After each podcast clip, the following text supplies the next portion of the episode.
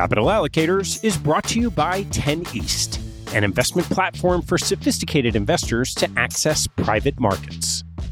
10 East brings benefits of having your own family office without the cost and headaches of doing so. It's founded and led by Michael Lefell, former deputy executive managing member of Davidson Kempner. Michael and his investment team offer members the opportunity to co invest by offering at their discretion. Michael and his team source, diligence, and commit material personal capital to each investment. The opportunities shared on the 10 East platform offer exposure to private credit, real estate, niche venture and private equity, and other idiosyncratic investments that typically aren't available through traditional channels. The principals have over a decade track record of investing in these types of exposures across more than 350 transactions. Post investment, the 10 East team conducts ongoing monitoring and reporting, just as you'd expect from an institutional investment organization. I've known Michael for about a decade, and after becoming impressed by the quality of 10 East offerings, its research process, and high quality investment team, I became an advisor to the organization and investor in multiple offerings. You can learn more and join me as a member at 10east.co. That's the number 10 east.co. Capital Allocators is brought to you by SRS Acquiom. Since 2007, SRS Acquiom has been obsessed with a single purpose: to simplify the administration of M&A deals so that deal parties and their advisors can focus on bigger issues. SRS Acquiom was the pioneer in professional shareholder representation, digital M&A payments, and online stockholder solicitation, and they continue to raise bars and set industry standards. Case in point, their new VDR, which is changing the way deal parties think about virtual data rooms. No more tracking down thumb drives or asking how the VDR bill got so high. SRS Acquiom keeps deal documents securely stored on the cloud for as long as you want for one flat rate. And working with SRS Acquiom means you get the simplicity and stability of a single best in class partner from the pitch book through the last dollar out. 50% of US private equity firms and 40% of venture capital firms worldwide count on SRS Acquiom to optimize their deal process. To learn more about how SRS Aquium is simply the smartest way to run a deal, head to srsacquiom.com. That's S R S A C Q U I O M dot com.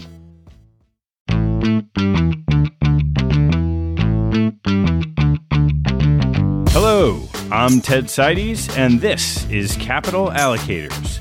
This show is an open exploration of the people and process behind capital allocation.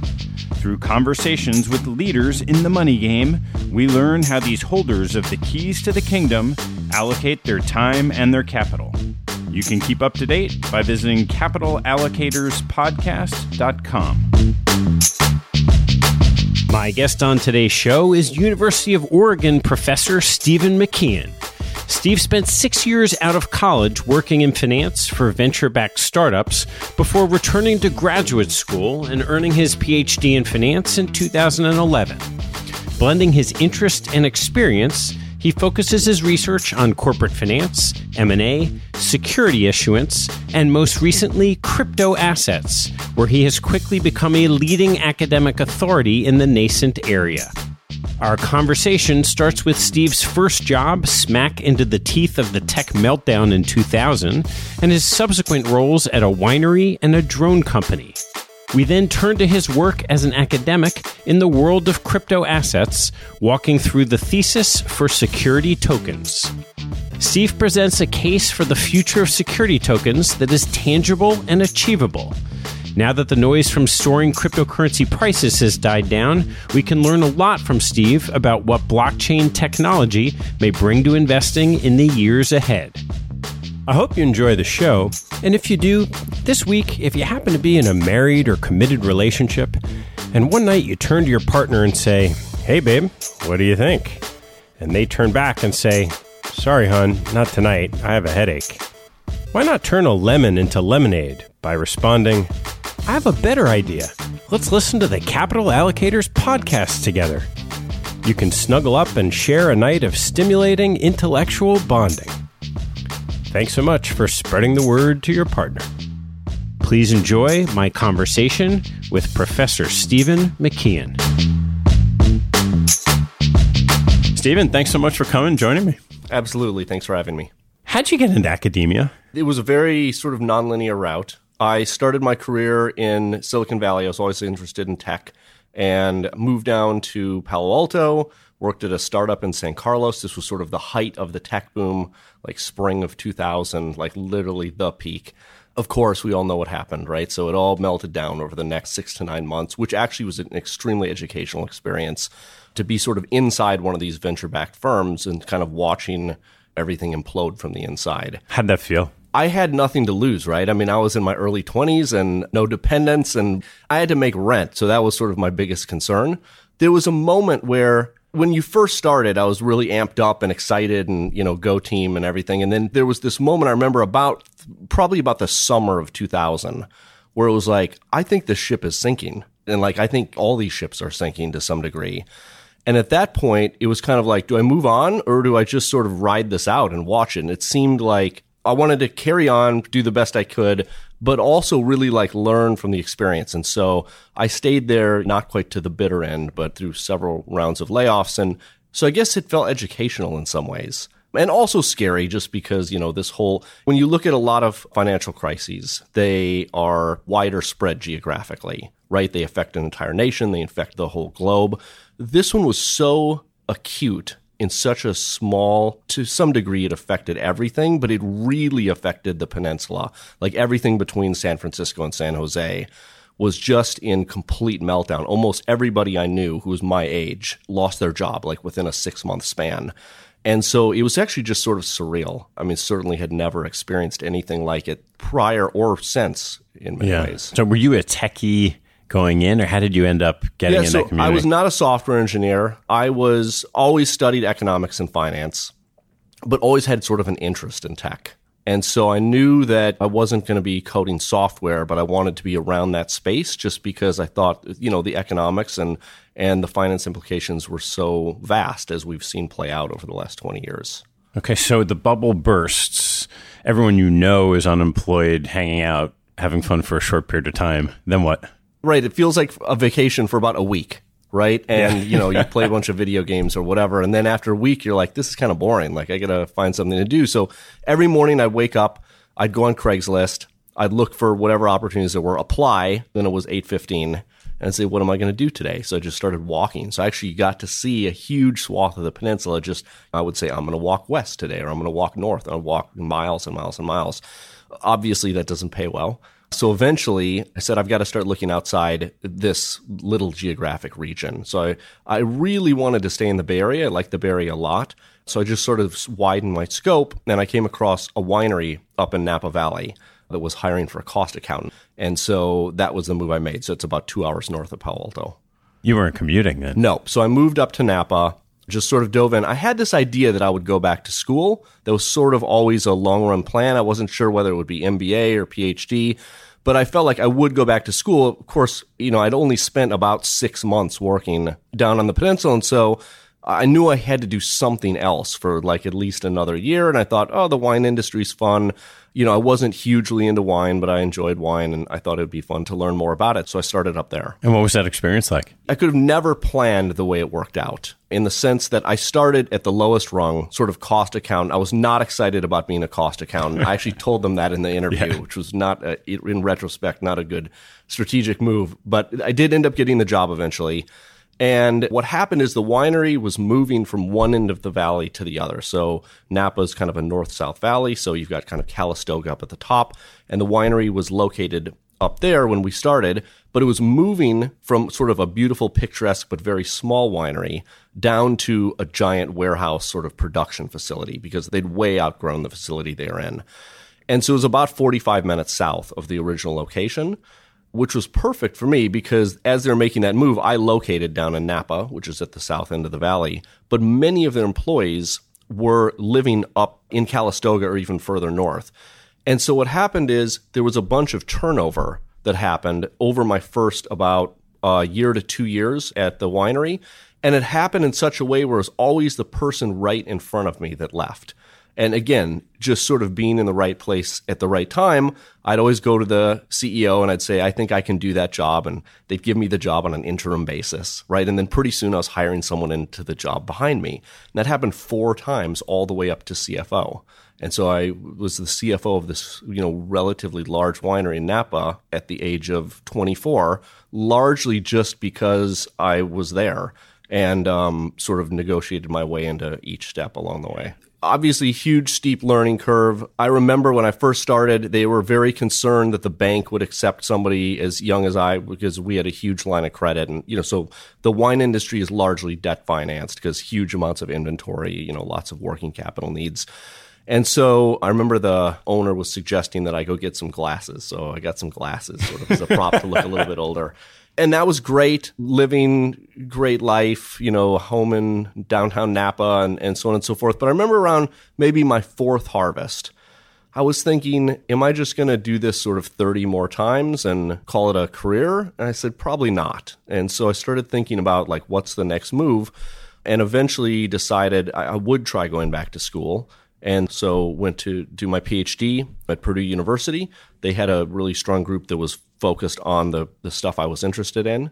Um, Which was what at the time? So corporate finance. So all the things that CFOs think about, right? Like how much debt should we have? What happens if we take on large debt issuances? How should we pay our employees? Cash holdings? All of those types of things like all the things I'd seen in practice, some of which didn't make sense to me. I just wanted to dive in deeper to really try and understand them at a more fundamental level. So, what were some of those differences and what didn't make sense, and then what maybe what you learned that either corrected it or? The thing that was interesting is that the common path to PhD is to go straight out of undergrad right. or maybe a very brief experience. So, in that sense, it was a really non traditional path to have worked and risen up to sort of a C level position and then gone back. And so what I did is I took those experiences and they actually formed the basis of most of my early research. So my first paper that I wrote with my advisor, David Denis, was basically let's look at companies that take on large debt issuances, right? Because I've been thinking about large debt issuances through the wine industry. And then the second paper was what happens when a CEO is sort of innately risk taking, right? Or innately not as risk averse because the, the wine industry attracts a lot of characters. And one of the things I noticed was that when we came across a, our winery was sort of an incubator. There was about 30 different brands that were started out of our facility because it was just a large production facility. We did services for other wineries. One of the things I noticed was that the personality of the CEO really imprinted on the company. So when I got to school, I thought, well, was that just sort of like a weird phenomenon in the wine industry that's happening because these are relatively small companies, or is this sort of a, a larger effect? And so we went out and we said, well, we want to find CEOs that have sort of a risk taking personality, but not necessarily in a financial sense, right? Like we don't want to take some variable from the firm. We want to try and find an external variable that indicates that they're risk taking and then study the impacts on the firm. And so we really had to do that you know, we were hung up on driving records for a long time. So somebody had done a, a, similar study around not CEOs, but investors. And, and in Sweden, in Scandinavia, it's like they have data on everything. And so they were able to get driving records and look at speeding tickets and this type of thing. And so that was kind of where our minds went initially. But of course, you can't just go pull driving records. There's privacy laws in the US and so on. And then one day it struck us that pilots' records are openly available on the internet. So you can't download the database, but you can query the database. And so we took this huge database of CEOs and then we had to go out and find birth dates to kind of triangulate because you'd find, you know, Brian Smith in one place and the other and you can't really be right. sure it's the same guy. We eventually triangulated about almost 200 public company CEOs that were also private pilots. And so we use that as our, our Was that self selecting that those that are pilots are maybe more likely to be risk taking than others? That's the idea, right? Yeah. Is that it actually goes back to this psychological trait called sensation seeking, which is not synonymous with risk taking, but they're definitely highly correlated. Yeah. It was a risky project because it took us forever to collect all this data. We had to kind of like teach ourselves Python and like write this script to scrape this database. And in the end, it was like, man, I hope something comes through. Right. And when we finally got this data, it came through everywhere. And what was the finding? Yeah. So essentially, the CEOs that had higher levels of risk taking in their private lives, we saw the same attributes in the firm. So everything from higher leverage, higher prevalence of M&A activity, higher equity return volatility. It was almost like everything we looked at it, it came through. That's really interesting. And then were those all public companies? Those were all public companies. Okay. Yep. So that was the our database of CEOs was uh, from public companies because we needed their financials to be yeah. able to test all these things. And so where along the way you had this great experience in corporate finance, and presumably you could have taken that and gone to a different industry. And you go back to school, and it sounds like you're walking down this academic path. So, what was the spark that sort of led the direction of where you'd head? Essentially, I went through the program studying corporate finance. One of the promises I had made my wife was that we would try to get back to the West after school. And the, a job opened up at Oregon. So took the job at Oregon. So started there in 2011. So I basically wrote out the entire financial crisis in the PhD program, which again was a really interesting place to be while that was going on, right? Because just all of these people had spent their lives thinking about economics and finance were kind of trying to make sense of what happened. And it was fascinating. So started at Oregon, continued on this sort of path of research. And in 2012, so the first time I taught an MBA class, uh, I had a student named Jonathan Evans. And Jonathan was a commercial pilot. So he had flown Blackhawks in the military. He had flown air ambulance. He was, you know, like as accomplished as you could get as a helicopter pilot. And he came in and I remember him saying very early, like maybe week one or week two, he said, I'm going to start a drone company. And, you know, as a professor, you get pitched a lot of stuff. Like we have a reputation for entrepreneurship at Oregon. And so we get, you know, a lot of people with entrepreneurial aspirations. And I thought, okay, you know, we'll see. And um, didn't really think much of it. And he linked up with another student in class uh, who was an engineer, like a mechanical engineer who had actually worked on helicopters. And so now they had the pilot who knew airspace and they had the guy who kind of understood the machines themselves.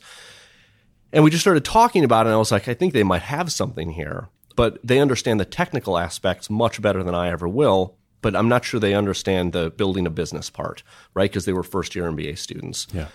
And so I said, I want to help these guys. Like, I think they genuinely have something here. So we ended up co founding a company called Skyward, which was essentially made drone software. So for commercial drones operated by ideally large corporations. So when we started the company, there was no commercial drone market. It actually was illegal to fly drones commercially in the US. And so every conversation we had was about regulatory risk, like when we were pitching VCs and so on. Eventually, the company got funded. It started to grow. So I was on the board there. And that was the experience through which I actually bumped into Bitcoin and blockchain. I don't really see the bridge from drones. I guess blockchain. it was just being close to emerging technologies. Yeah. Right. So I'd started my career in tech, but I'd really moved away from tech through the wine experience. And then, of course, at the PhD program, wasn't sort of intimately involved in tech this is what brought me back close to the bleeding edge of the space. Yeah. And I think when you're there, regardless of what piece you're currently occupying, you're seeing a lot of other stuff that's going on, right? Whether it's AI or machine learning or cryptocurrencies, drone technology, it's kind of all pushing the edge in different directions. Yeah. And so it wasn't something that made sense for what we were building. So that was early. I mean, like 2013 is when we first came across it. And it was like, I remember as soon as I saw it, I was like, this is fascinating. This is fascinating to me because this is like the perfect merger of all of my expertise, right? So all of the sort of history and tech and emerging technologies, and then the sort of formal training in finance. I was like, this is the intersection of these two pieces. Like, I'm very uniquely suited to kind of look at this. And so I remember as soon as I saw it, I thought, I am going to dive into this at some point, but we were so busy with the drone company. Like, you know, any startup, you're kind of running 100 miles an hour. Plus, I was a professor, which was my main job. And so just had no time to dive into it. And so it wasn't until 2015 when I left the board of Skyward as we went through our second venture round that I was sort of freed up to dive into these other topics. And that is really when I dove into yeah. crypto. So I want to dive into crypto. Before we do that, why don't you just tell the story of what happened with Skyward from that beginning until Sure. Until the end. So when we first started, we actually thought we would be more of an operator. And so there was a company out of the UK who was inspecting oil rigs. And it was an enormously profitable business because normally to shut down an oil rig, it costs something like a million dollars an hour or a million dollars to do one of these inspections because you've got to shut the whole thing down. You've got to cool it down. You've got to send a person up there to kind of look inside the stack and determine whether everything's okay or not. And they have to do this by regulation on a continual basis. And so with the drone, with the right sensors, infrared sensors, and so on and so forth, you don't have to shut the thing down, right? Like you can fly it up there, fly it around. And so you can charge huge margins, which is still a massive savings to the drillers. And so they were doing this in the UK where it was legal to fly commercial drones. But of course, the giant market was the Gulf of Mexico. So that's where you've got thousands of these oil rigs everyone knew that eventually the US would open this up and there would be sort of like this land grab to do these inspections. And of course, that's just one use case within drones, yeah. but it was a big one. It was one that was proven out as being really profitable. So initially we thought we'll be the US subsidiary of this British company and kind of hang out until the regulations come around. But then it was like, well, I don't know. We're really interested in the software aspect of this. And there's a lot of uncertainty. Like it could be years before these regulations. And like, are they really going to sit and just incubate us for years while we're waiting? And so in the end, we decided what is it that we're better at or that we have a unique competency in that no one else is thinking about? And so Jonathan had been going to a lot of these conferences. And he said, you know, there's a lot of people in computer science that are attacking this from very technical angle, how to write the software, to, like how the drone moves, right? And all the sort of up, like flying software. And then he said there's a lot of engineers that are attacking all the mechanical stuff around the machines themselves. He said, I don't really see anybody paying attention to the regulations. He said that, you know, in the end, if you envision that there's going to be thousands or hundreds of thousands of these things in the air someday, he said these are going to have to fit into national airspace. You know, there's other participants up there, right? And so he said, I don't think anybody's thinking about that piece of it. And so we decided to form the company around that idea, around regulations and and the idea that these large corporations that have fleets are going to need to know who's flying, where they're flying, potentially get FAA approval. The insurance company, of course, is going to be involved in some of this information flow. And so we wanted to build that platform. And so it was really hard to get funding initially because of all this regulatory risk. But we found a guy out of Utah who had already exited a drone company, so he was a domain angel. And then we actually found one of the co founders of Skype. So we did, uh, you know, of course, a Skype call with this guy who was in Estonia and those two are kind of original angels as well as a local person in Eugene. So we got our funding, you know, we built out a prototype, eventually got some venture funding from Voyager and several others. Voyager's out of Seattle. Moved the company up to Portland at that point. So, you know, everyone moved up to Portland, of course, except for me because I was a professor down in Eugene. So I'd kind of do the train ride once a week or something and go up there went through some more venture funding, and then eventually Verizon actually started participating, I believe, starting our second round. And at one point, Verizon decided, you know, we're going to need a drone division. And this company already has all these relationships. And so Verizon acquired us in February of last year. And what happened with the regulations? It was fascinating. It actually informed a lot of the way I think about crypto because initially it was illegal. So everyone was sort of scared off, right? And everyone said, all we need to know are the rules. Like we're happy to comply, or at least there was a contingent of people that were happy to comply. But there was just so much uncertainty about what they were going to look like. And I really think the FAA did it the right way because what they did is they convened a lot of industry leaders. They did a lot of listening, both to people that were on the side of managing airspace as well as the people that wanted to put machines into this airspace. And they eventually came out with something called Part 107. And Part 107 was sort of a pivotal moment in the drone industry because it really set down the law for how you could operate commercially legally. And it's interesting because a lot of people look as regulation look at regulation as constraining innovation to some degree, right? Like this is a friction. This is making it harder to do what we want to do. In the case of Part 107, I think it was actually an enabler of innovation because as soon as everyone knew what the rules were, you had all these large companies that wanted to invest in this space, but they had held out, right? And so Verizon never would have bought Skyward pre Part 107. It was only after Part 107 was laid down that they said, all right, now here are the rules. We're going to know how to comply with them. We're going to start investing in this space. And so when was Part 107 enacted? Part 107, I want to say it was like 2016. So it took a couple- positive yeah, it on that a date, but years, it yeah. definitely it was definitely not early on in our history. It there was sort of a precursor that was uh, opened it up a little bit, but Part 107 is what sort of opened the floodgates. So let's turn to crypto. Yep. Where did you start your research when you first had time to get exposed to it? you know, as soon as I had time, I started reading everything I could. And then, of course, I'm an, I'm an empirical researcher. So I said, I need data, right? Like, I need data. There's not many academics looking at the space. And so I'm going to just cold email everyone I can think of. So I cold emailed like Brian Armstrong, the CEO of Coinbase, and I cold emailed Patrick Byrne of Overstock and a bunch of others, like anyone who was kind of using Bitcoin in commerce in some way.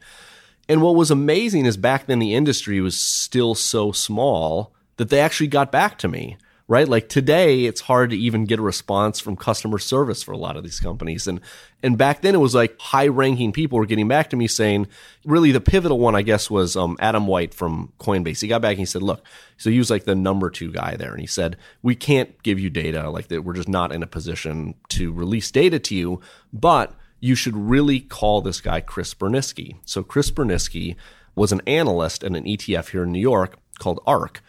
And Adam said, you know, he's the only guy I know that's thinking about this the way you are in terms of like really trying to think through like why do these things have value? How does value accrue? How are these networks going to develop? Sort of like a lot of the economic fundamentals behind these assets.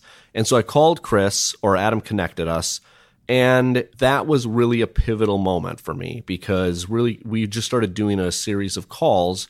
And Chris, I have to credit him with really educating me on the space. So, of course, he wrote a book called Crypto Assets. He's gone on to found a firm called Placeholder Ventures with Joel Monegro from USV.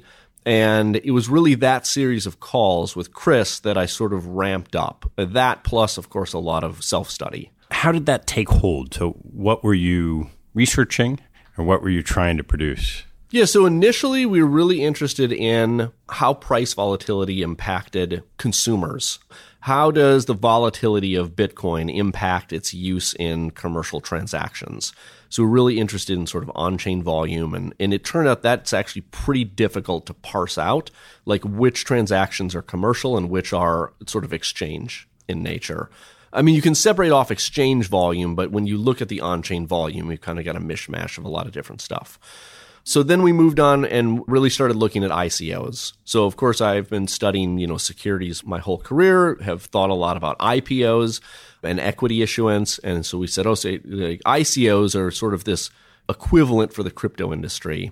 And so really just started going through IPOs and thinking about all the different attributes, right? So, like, is there a vesting period? What's the background of the founders? Like, what sorts of things kind of contribute to to success? And have you written any papers on that? That project, it turned out that that was sort of the obvious paper to write, and so it turned out that actually lots of people started working on that topic. Just to- before we move on to that, what are the consensus conclusions of the ICO market? Because I think a lot of people have heard about it but don't really know. So I don't know if there's consensus on anything in terms of academia and this market, right? Because it obviously was just sort of crazy in 2017. I mean, one of the things that we found was there definitely was sort of updating by the projects. So in the early part of the rush, they were leaving a lot of money on the table. Right. And so, and we saw this with IPOs as well, like in the tech boom, right? Like they'd issue at $10 and it closed at like 127 or whatever one of the things we saw is that as we moved through 2017, the projects got better at capturing more of that value. So we weren't seeing as large of sort of the pop on day one of trading. The other big theme was that regulations became much more important, right? So initially, everybody was ignoring securities laws entirely. And then there was this idea of like, oh, maybe we need to comply with these things. And so then there were all these other mechanisms like the SAFT that were invented. And so I'd say that was the other big theme is that everyone started trying to, or the legitimate projects, I guess, started trying to comply with regulations in some way. How did you get from ICOs to security tokens? The epiphany was really blockchain capital. So, blockchain capital in, I want to say, April of 2017. So, they're a, a VC fund. They had had prior funds raised in the normal way. And they said, we're going to take a portion of our fund and we're going to tokenize it. So instead of just LP interests, we're going to, I think they did $10 million. So we're going to issue 10 million tokens. We're going to sell them for a buck each. You've got to be a credit investor. The regulations require that it be 99 investors max. And so I applied for an allocation. I got it. And so I invested in this BCAP token. And everyone knew like it's going to be locked up for at least a year. And there was sort of no infrastructure to trade these things when they did it. They were really sort of a, a pioneer. But the reason it was epiphany is because I said, wow, you know, I as an individual investor, sort of an angel investor, like I can't get access to the best deals, right? Like I can't, I have no opportunity to invest in Coinbase. Like I have no opportunity to invest in Bitmain or, or, you know, all the big names that were kind of raising back then. You know, and VC funds, like they don't want to take money from a bunch of individual investors through the traditional LP stance because it's just going to be a massive headache, right? It's going to be a massive paper headache and they don't want to deal with redemptions. But this was sort of a new form of an ownership claim that allowed the investors some liquidity when they started trading and allowed access to a much wider pool of market participants. And so it was just really eye opening to me. I said, I think a lot of things are going to move this way.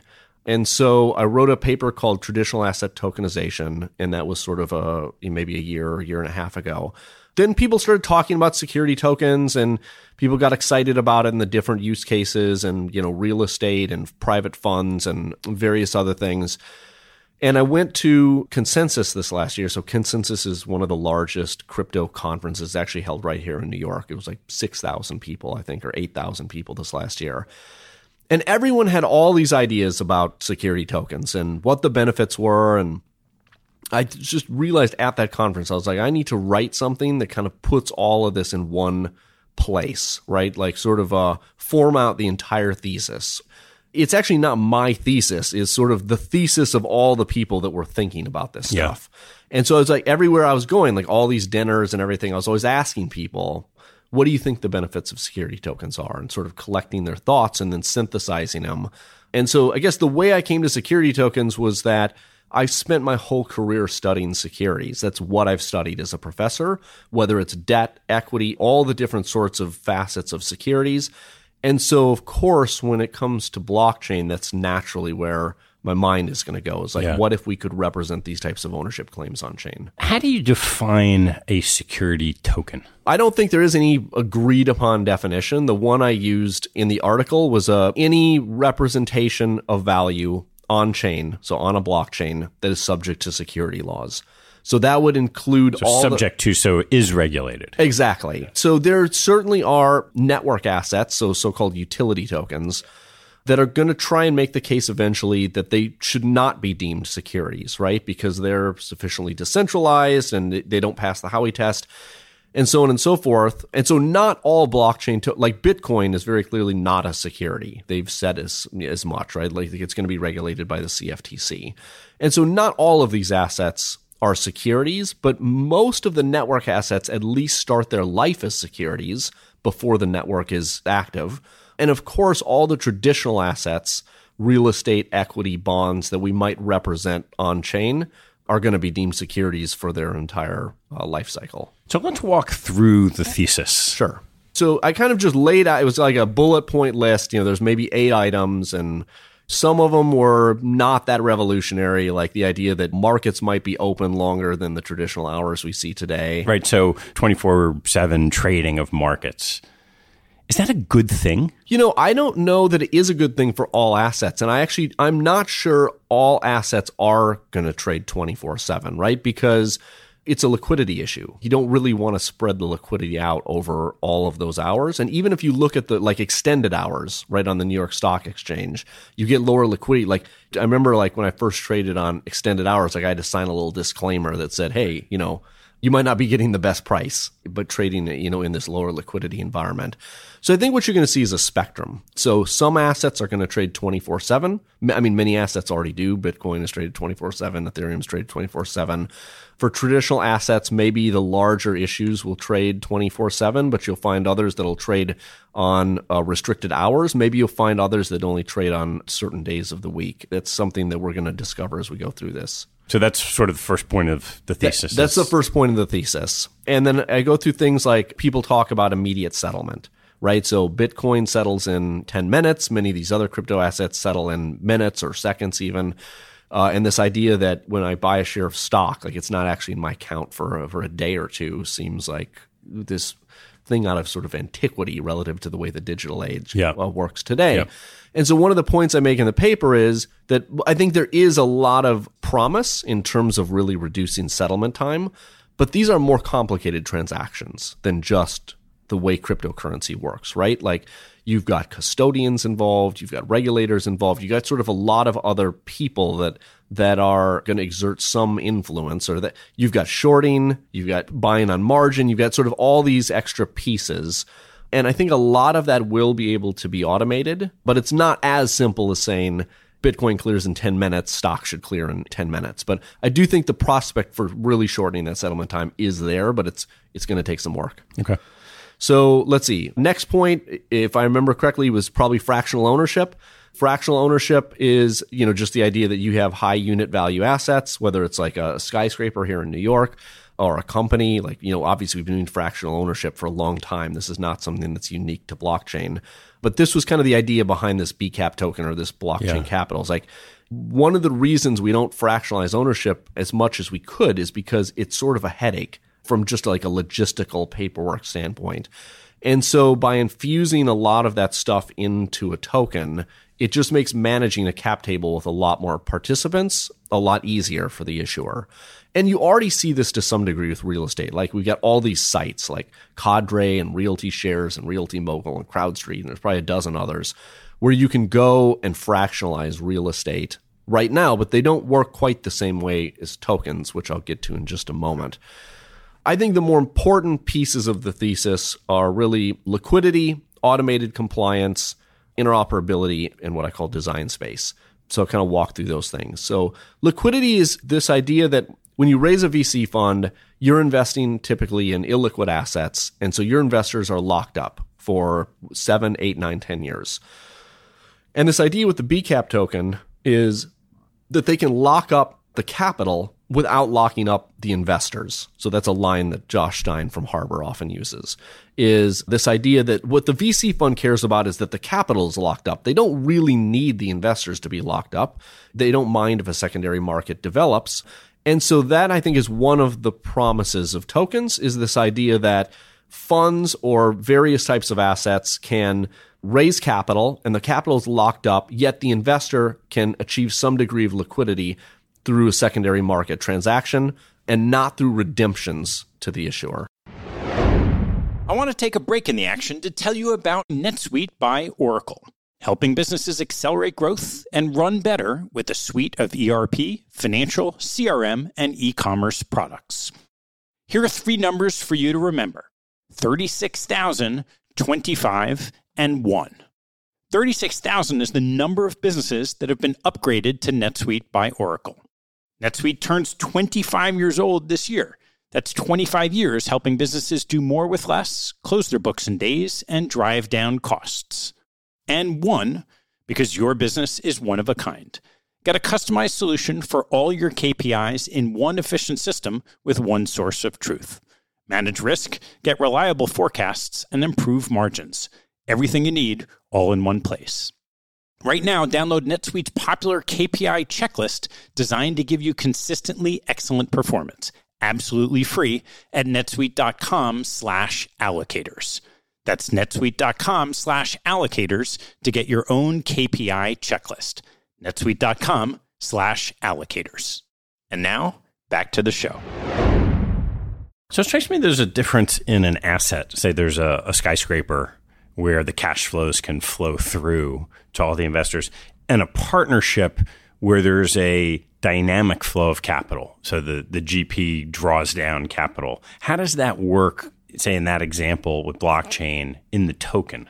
The way that blockchain capital did it is a full raise up front. And so that is different than the traditional right. model. You could imagine scenarios where we could start to see a migration towards capital calls as opposed to a full upfront raise. but we're not there yet. Yeah. I mean, the way I view this is the initial versions of security tokens are going to be plain vanilla issuances. We're going to take like the simplest version of representing an ownership claim in one of these assets and represent it on chain. And those will be kind of the test cases, right? And we'll see how that works. And then over time, we'll start integrating more and more complex Yeah. features. So why does that need to be on blockchain? So that's a great question. I think it's one that I thought about for a long time. And I think the idea is that when securities are programmable, you get a lot more features. Now, you don't necessarily need to be on chain to be programmable, but the thing that you get with blockchain is interoperability. So let me tell you what I mean by that. Maybe I'll use an example of realty shares and Cadre. So, so in those models, you already can fractionalize ownership, right? So you can take a building, you put it on one of these platforms, sell $1,000 shares or whatever, and raise millions of dollars for a skyscraper. What you can't do is take that asset. First of all, there may not be any secondary market because what would happen? It would have to be built by that platform, right? Because their business model is keeping the assets on platform. They get a percentage, right? A management fee for all the assets that are on their platform. They don't want the assets to leave the platform. And so many of them have not built out secondary trading models. But even if they have, you're then locked into whatever liquidity exists within that one pool. So whatever investors are on that platform. What you can't do is take something you bought on realty shares and move it over to CrowdStreet to access a different pool of liquidity, or just if you like their interface better. So in a sense, although we have a lot of these things already, what we don't have is interoperability between different platforms. And so that is one of the things that blockchain gives you. So blockchain really is their protocols, right? And so like if you think about protocols more generally, we've been around protocols our whole lives, or not our whole lives, but certainly like the internet itself is just a set of interoperable protocols, right? Like HTTP, that P is protocol, right? Like IMAP, the thing that allows me to write an email and in Gmail and send it to you maybe in Outlook, and both of the interfaces can make sense of the information. That's because we have an interoperable protocol that sort of dictates how that data moves and is interpreted and is exchanged. What blockchain offers us are protocols that are specifically built to move value. So that is the thing that we've been missing until really the Bitcoin blockchain was invented is that most of the protocols we have today have been good for moving various types of information, but not necessarily for moving value. And so that really is the big innovation is this idea that digital wallets will be able to hold all different kinds of assets. You'll be able to hold shares of stock and bonds and pieces of real estate, maybe the mortgage to your home, like all these different sorts of assets. If they can be represented as a token that's interoperable with all the other pieces of software that's out there, right? So like you, you may have a different wallet than I, just like you have a different email client than I. But to the extent they both adhere to a standard, so like ERC20 is an Ethereum standard, and many of the wallets you see out there today are all ERC20 compliant. The reason they are is because everyone knows that if you just build a token and make it ERC20 compliant, it's already going to work with all of this software. That's the thing that we've been missing until blockchain came around. The liquidity that you're talking about, you know, we're talking about a building, an LP interest in a fund. These are all illiquid assets, generally thought of as today. Where does the liquidity come from? So I think it comes down to market depth. I often use this analogy of this baseball card I had when I was a kid. So when I was a kid, I got a Darryl Strawberry rookie card. And I had um, the same card, by the way. yeah. And I mean, I was so excited. It was worth a lot of money. So I just tell the story. Like I looked up, you know, Beckett Monthly was kind of where you got your prices of these cards. And I looked it up and it was maybe 50 bucks or something, which seemed like a fortune when I was a, a little kid. And, and so I went over to the card shop and the guy there was Calvin. I said, Calvin, like my $50, I want to turn this in and buy Snicker bars or whatever. And, and he said, you know, I'll give you eight bucks. And I said, well, that sounds terrible, right? This thing says it's worth 50. And, you know, maybe I negotiated them up to 10, I got my 10 bucks. And then next time I went to the store, it's on the shelf for $50. So that's like the bid ask spread in finance. And I didn't understand that terminology when I was a kid, but it was very impactful. It was the sense that like there was no other market other than Calvin. I couldn't walk to any other card shop I mean, none of my friends had $50. And so there was just very, very little market depth, right? And so when we think about like illiquidity or liquidity as academics, we don't think about it as like ability to trade or inability to trade. We think of it as costliness to trade, right? So like price impact or bid ask spread, like these are the measures we might use to, to measure how illiquid an asset is. And so to the degree that you can expand markets, so like then, you know, eBay came into being like later in my life. Uh, you know, of course, if it had been around when I was a kid, I probably could have gotten a lot more than 10 bucks for my Darryl Strawberry card. Because what it did is it created a lot more depth in the market for those types of assets, right? Now, all of a sudden, you had this asset and it didn't only have to be your local market or, or a very small number of buyers.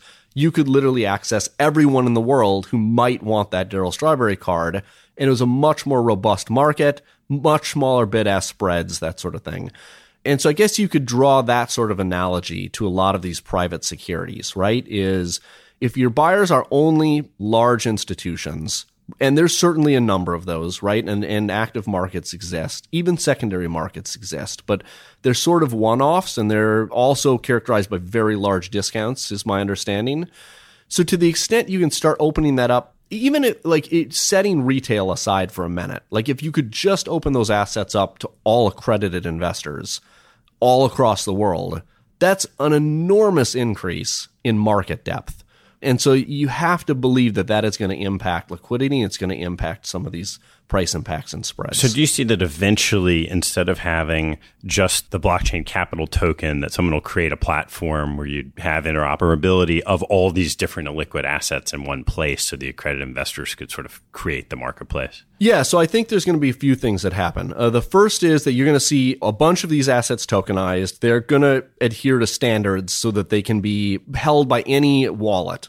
So wallets are a really important piece of this ecosystem. They're kind of like your interface to this world. It's where you hold the assets. It's where you can trade the assets on decentralized exchanges. It's probably your interface for where you'll vote to the extent there are voting rights with some of these things. It's probably where you'll receive your distributions like dividends, lease payments, whatever.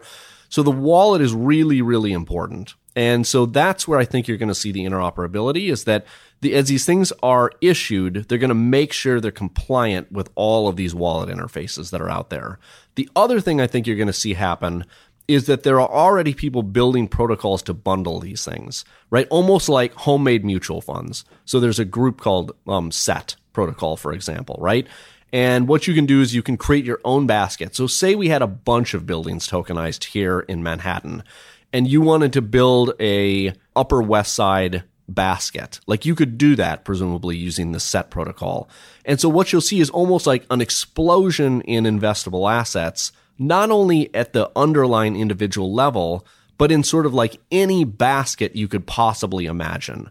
So like a, an Upper West Side basket or make a basket with all the VC funds that are focusing on AI or some specific strain of biotech or whatever. The more depth you get and the more breadth you have of these assets, in theory, now you have price discovery by buyers and sellers of illiquid assets. And I just think forward of you have more trading, more price discovery. Does that end up changing the incentives of the people managing assets in the same way that, say, corporate CEOs are more shorter term than everyone believes they should be because of information and price discovery? I mean, guess if you're thinking about sort of like um, being myopic or sort of short termism, it's interesting because, you know, one of the things, I guess this goes to really that last point I made in the security token thesis is that I think you're going to see the nature of what a security is begin to change, or at least what features can be included, right? So right now we have two basic rights that we see in like an equity security, the cash flow rights, voting rights. It's kind of the, the typical things you'd see in a common share of stock. What I think you're going to see is that there will be both bundling and unbundling, or maybe just those rights in and of themselves we can start to sort of alter. So I'll give you an example is a lot of people are talking about this idea of tenured voting. So tenured voting is the idea that the longer you hold a share of stock, the more voting rights you get.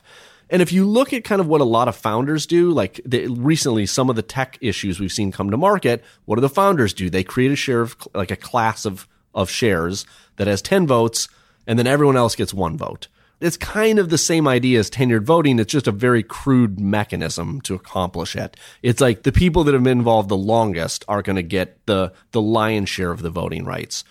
Well, if you wanted to, so maybe you were worried about kind of like being myopic and you, eh, eh, you because that is something that might be able to counteract that particular issue. If you give the votes to the long term shareholders, they can sort of empower management to take long term actions, right? So you could program that into the security you know relatively easily with smart contracts where you look at the length of time that a, that a particular asset has been held by a particular wallet and allocate voting rights in that way but as it comes to money managers i don't know i mean i think the options they will have to deploy assets will increase substantially i think people are still going to need advice large pools of capital are still going to be managed. So, I mean, I think there's some things that won't change, but I think the particular assets and the manner in which they invest in them will change. What are some more examples of use cases of where you'd see bundling or unbundling? So I guess another unbundling example would be if just going back to this cash flow and voting right. Like say I hold a share of Microsoft, it has these two rights the voting rights are almost inconsequential to me if I hold 100 shares, right? But for most atomistic investors, like the voting rights are are almost meaningless. However, they might not be meaningless to an activist. So to the extent we could unbundle the voting rights from the cash flow rights, you could actually sell off the voting rights separately while retaining the cash flow rights. It's kind of like non-voting stock. So, and that's perfectly legal, right? It's like you can't sell your vote for president you can sell your vote on a corporate action. And in fact, some of that does happen. Like there's a famous example with Carly Fiorina on buying votes. Like when things get close, those votes actually become valuable when there's particularly contentious issues. So to the idea that you could sell your vote or lease your vote, right? Like sell it for the next six months or lease it for the next six months. That's something that potentially we could build into these smart securities or programmable securities. You also talked in the paper about access rights um, partnership interests, which I, th- I thought fascinating. Why don't you talk some about that particular unbundling potential? Sure. So access rights to, could take a lot of different flavors, right? So right now, when I buy a share of Microsoft, I get these two cash flow and voting rights. I don't get the right to, I mean, maybe other than the shareholder meeting, like go visit the Microsoft campus, or if I invest in Sequoia's current fund that does not typically I mean, may, there may be sort of an informal arrangement. There's not formally endow my ability to participate in their follow-on fund, but that's actually considered a very valuable that allocation. Like take Benchmark, right? So Benchmark, you know, I just read an article the other day. Yeah. Like their recent fund has just times. crushed it, right? Yet they're not going to raise a bigger fund. This is what the article was saying, right? It's like they're actually going to raise the same size fund they did the last time of course, it'll be massively, massively oversubscribed, right? Like they could raise a substantial additional amount of capital, but they're going to choose not to, which means that the people that have allocations into that fund, presumably that's a valuable asset. And to the extent that benchmark could formally include, like, say they actually tokenize that fund, and it not only gives you a right to invest in this fund, but it also gives you a right to invest in say every subsequent fund or at least the next fund. Well, all of a sudden, to raise a dollar of capital, somebody might pay a dollar twenty-five because not only are they putting the dollar into this current fund, they're also buying the access right to the next fund. It actually would allow Benchmark to raise more capital, yet retain the same size fund because what they're also selling are access rights to follow on offerings. I think it's an interesting idea. I haven't really seen anybody do it, but I guess I'm always interested by items of value that people aren't monetizing, right? Like access rights are clearly something that people value highly, yet they're not explicitly monetized.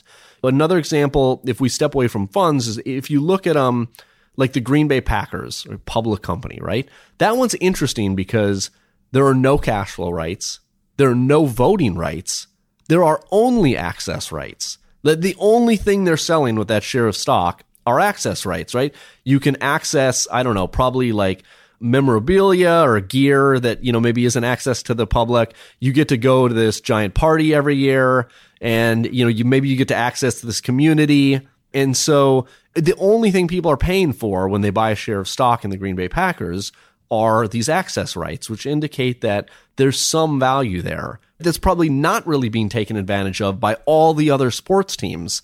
And so I wouldn't be surprised to see other sports teams try to access these models yeah. to some degree. And again, you come back to this question of the concepts are innovative, right? That there's value, there's financial value into things that aren't being ascribed value today.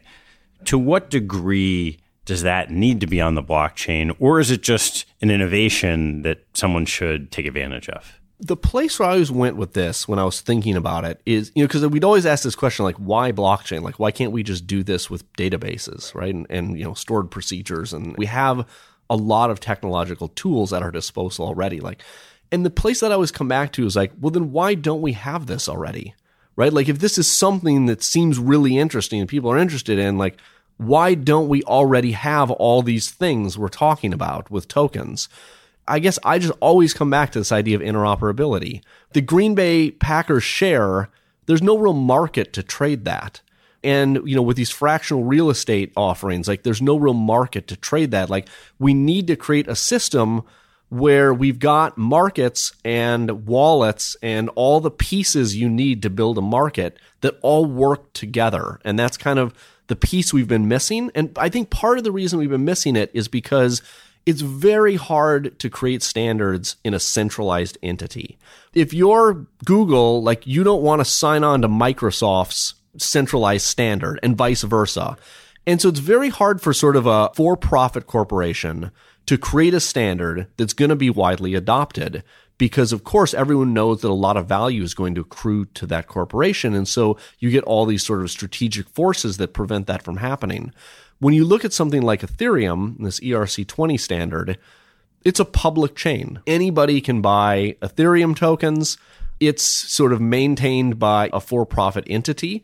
And so everyone has just sort of adopted the standard as the way to build something that's going to work with everything else. It's like this like the idea behind network effects, right? Like at some point you have more incentive to adopt the standard than you have to deviate the standard. That is the tipping point. That is the tipping point where you say, all right, everyone's just going to build on top of this thing, which is then going to create these huge markets. And I think it's been very difficult to do that in a centralized manner which is why these sort of decentralized public chains have captured everybody's attention. And when you circle back to your history of stock issuance, earlier this year you had like the Spotify non IPO IPO or whatever they refer to it. And what I found fascinating was in doing this direct listing, they nevertheless decided to pay all these investment bankers mostly to create effectively marketing for the stock.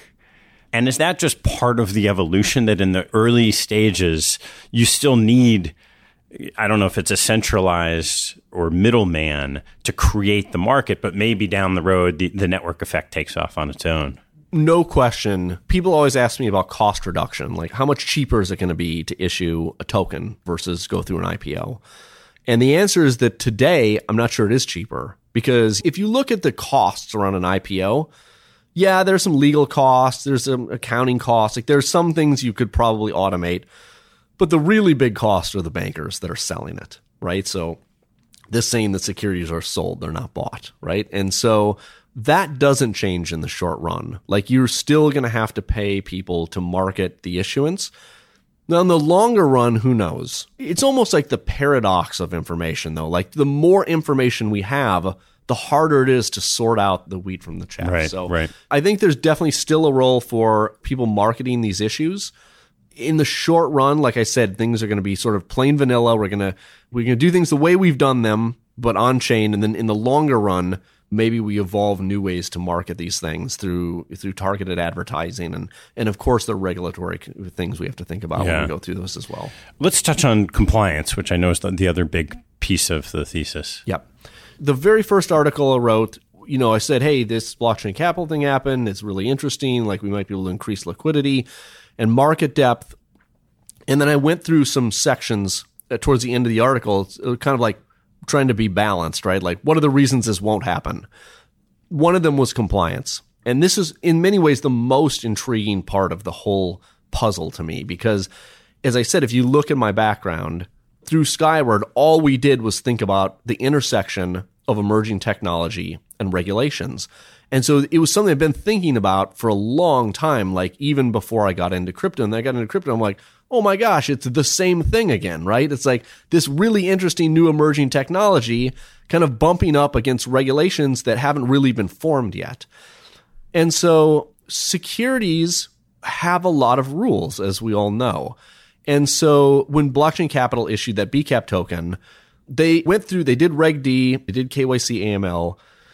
The thing that wasn't built, so like the piece of infrastructure that wasn't built, well, two pieces really. One, we didn't have the exchanges that were regulated in order to trade these things. So that the ones that had all the right broker dealer relationships, had come up with all the ATS licenses and so on and so forth.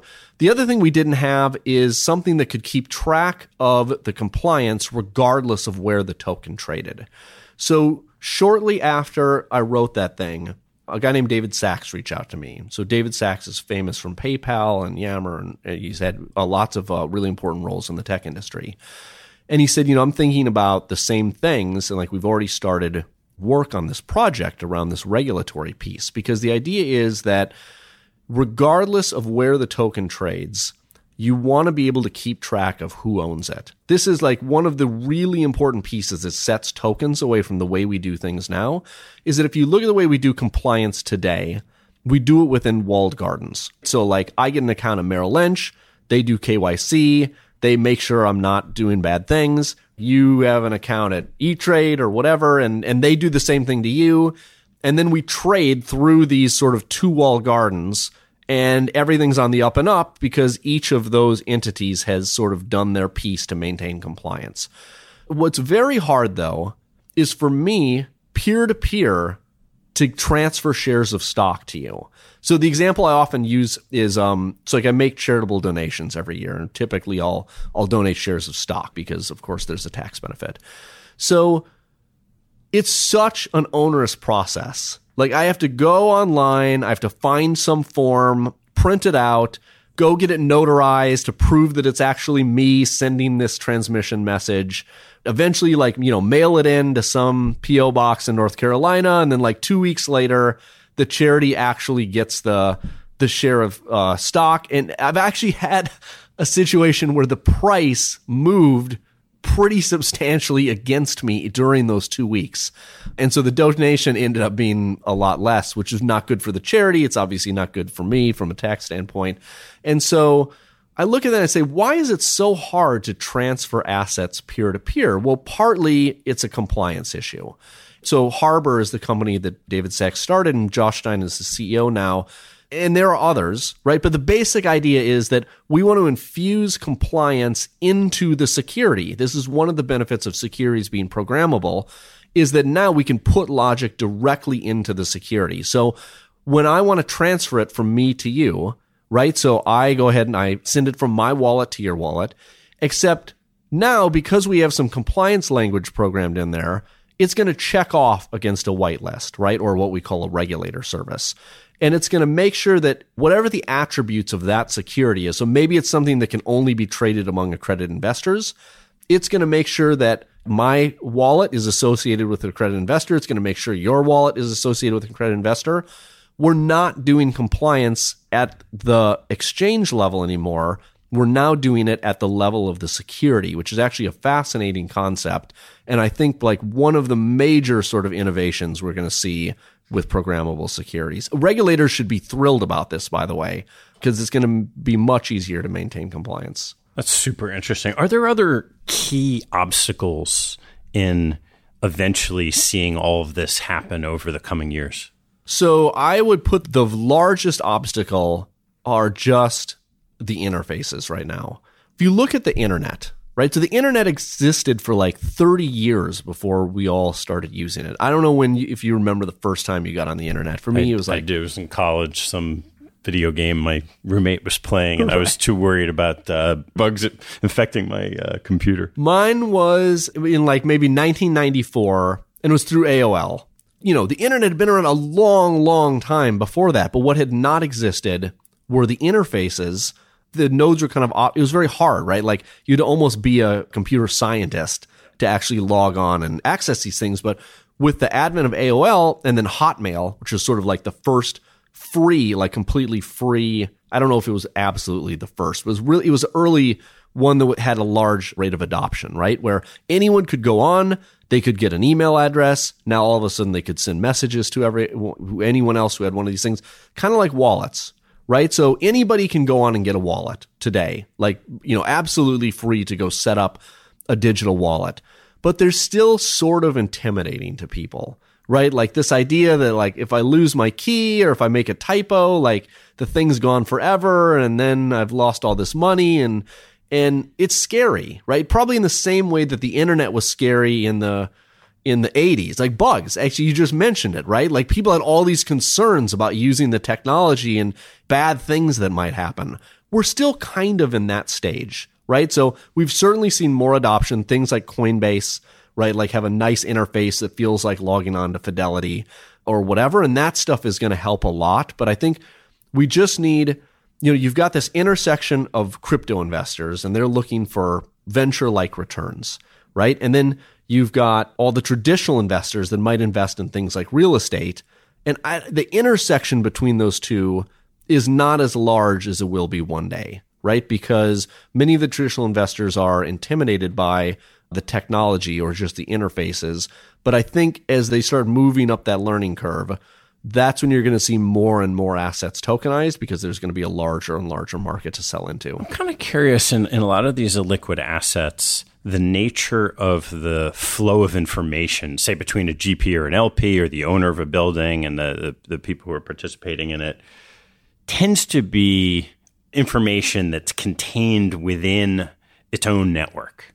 How does that happen on this type of securitized token where there might be more anonymity of the relationship between the sort of manager of the asset and the owner of the cash flow? So I would argue it is visible. So if a public pension invests in it, it is visible, right? Because Preqin can go in through Freedom of Information Act and access all this information, and they do, and they sell it to people like me, right? So academic researchers and others can go in and actually buy much of this data in is terms of performance data or is it the underlying information of what's uh, happening? It is primarily performance data, but it also does have their holdings, right? Like we can see everything that they've invested in. It probably doesn't have the same level of disclosure like the vacancy rate of this building was 8% or whatever yeah. in this month. I don't think it gets that fine, but I do think disclosure systems are one of the other things that need to get built. And you've got various teams working on them. So there's a group called Messari that is trying to build out sort of a, an information disclosure platform. It's something that all of the compliance platforms are thinking about as well. Like, what is the information that a building is going to have to disclose if they tokenize the asset, right? Like, lease rates and how intricate are we going to have to get into the leases and, and, so on and so forth. So I would say that is not completely figured out, but it is a need that everyone is recognizes and will need to be met. Well, Stephen, I really enjoyed the thesis and talking to you about this because it's probably the first time, other than the notion of Bitcoin as a digital currency, that I actually could understand, hey, this may have a use case that makes sense down the road. So I want to thank you for that. And let's turn to some closing questions. Sure. What was your favorite extracurricular achievement? So I played sports when I was a kid. I grew up in Minnesota. So the big sports there are hockey and wrestling. And I played both. Now, sadly, they're in the same season, so you can't play both simultaneously. But you know, started hockey kind of as soon as I could walk and, you know, played up until high school and I was a goalie, right? So I have lots of memories about kind of like big saves and that type of thing. But I think my favorite moment was probably from wrestling. So I wrestled all through high school and I was good, but not great. Like I was good enough to be captain of the team, but I was not like state tournament level. And so I remember there was a regional tournament and I matched up against a guy that it was he was one of the best wrestlers in the state, right? Like state champion level. And there was sort of no question I was going to lose to this guy. But at the same time, I thought, well, maybe I can kind of use some, he was much stronger than I was. I thought maybe I can use his strength against him. So I sort of watched and I knew he had this one move that he favored, right? And so I'd sort of hatched this entire plan that like he's going to do this move and here's like the exact thing I'm going to do to like carry his momentum against him, get him all the way on his back. And so the mar- the match started. Of course, like he did this move and it worked. You know, I flipped him over. I had him on his back. Sadly, I could not pin him, so I still lost the match. But this idea of sort of like hatching a plan and then successfully executing it, it was sort of like one of my earliest memories of that really working in, in a sports or extracurricular Oh, environment. fantastic. What's your biggest professional pet peeve? Well, I'll give you two. Within venture investing, a pet peeve is when we look at raising capital or when a portfolio company looks at raising capital as success. And as a venture investor, you're always trying to explain to them this is not success, right? This is an ingredient for success, but really getting traction, really getting users, like that's success. So that that always is irritating is that we celebrate fundraising to the extent we do. I think the other one is sort of um misrepresenting luck as skill. And so, I mean, this is a common one that you'll often find financial academics complain about is like, is it skill or is it luck? And maybe it's even bigger than investing, right? Like if you look at going back to this example of at the winery, you know, I became CFO at a young age, like that wasn't really skill. I mean, that was certainly like luck. I guess the way I look at it is like, you know, Seneca had this line about luck is when preparation meets opportunity. So preparation is the internal part. That's the part you can control. You can be prepared, right? But opportunity is often an external force. And that is the luck part is like you need both, right? You need the internal preparation. I don't want to discount that people can sort of make their own luck, but that always needs to be coupled uh, typically with external events that are outside your control. And I think recognizing that piece of it and acknowledging that it's not all skill, there's always things that have to break your way is, is really important. What teaching from your parents has most stayed with you? Don't quit, right? Which sounds very cliche. Maybe the right term is um, don't rage quit. Right. So with sports or, you know, they always were like, I would have a bad game or whatever. And I'd be like, I want to not play hockey anymore. And they'd say, nope, you're finishing the season. Right. Like you can transition at that point, but, you know, other people are relying on you. You're not quitting mid season. You're not quitting mid course. You're not quitting, you know, whatever. Well, you're going to see it through to a logical transition point. And that's, that's always stayed with me. Like if you look at the winery, right? Like I transitioned out of the winery, but I did it in a very, I did it in a very sort of like way that was well planned. It wasn't like I just walked in one day and quit and said I'm going to go Right. join a PhD program. So every transition in my life, I've always tried to approach it that way. What information source do you read more than any other? I would say probably Twitter, which is interesting because like I never used to use Twitter before I got involved in crypto, but it's just so much of the conversation is happening there. I'd say the other sources are um, Medium. So again, something I never used before crypto, and now I am on it literally every single day. There is so much good content on Medium that's out there for free. And, and I mean, they also have a membership where you can access even more content. But both as somebody who has pushed content, as someone who's digested, I'm really enamored with Medium. And then I guess the last piece is all the academic literature, right? Like SSRN. Again, like SSRN is a free resource. Now, I think that's kind of one of my advantages in this space is that a lot of that stuff is hard to approach. You need some training in econometrics to kind of get through the math and whatnot. But there's, of course, a lot of great research on SSRN. All right, Steve, last one. What life lesson have you learned that you wish you knew a lot earlier in your life? I guess it, one of the guiding principles has been there's this quote from Maya Angelou. It says, you know, people will forget what you did and people will forget what you said, but they'll never forget the way you made them feel. And that has always stayed with me. I use it everywhere, right? I use it in the classroom. I use it when pitching investors. Like students, if you can make them feel something, will remember the lesson so much more vividly, right? Like if you can make an investor feel something during a pitch, it's so much more likely that they're going to buy in and invest. And there's something called the the spotlight effect, which is that people always think they're in the spotlight, that everybody's kind of paying attention to them. But because everyone's kind of caught up in their own spotlight, they're not always sort of taking note of everything else that's happening around them. And so I think the way to kind of break through that and really get retention and memory and buy in is by really making people feel something when you're speaking to them. Fantastic. Steve, thanks so much for taking the time. Really enjoyed it. No, it's an honor. Thanks for having me. Before we get going, I'd like to invite you to join the Capital Allocators Think Tank, a premium content subscription service where you can discuss each episode with me and the guests alongside allocators of sizable pools of capital. You'll also gain access to the library of transcripts of past episodes. Visit capitalallocatorspodcast.com and click the premium content button to sign up for either a corporate or individual membership. Thanks for your support.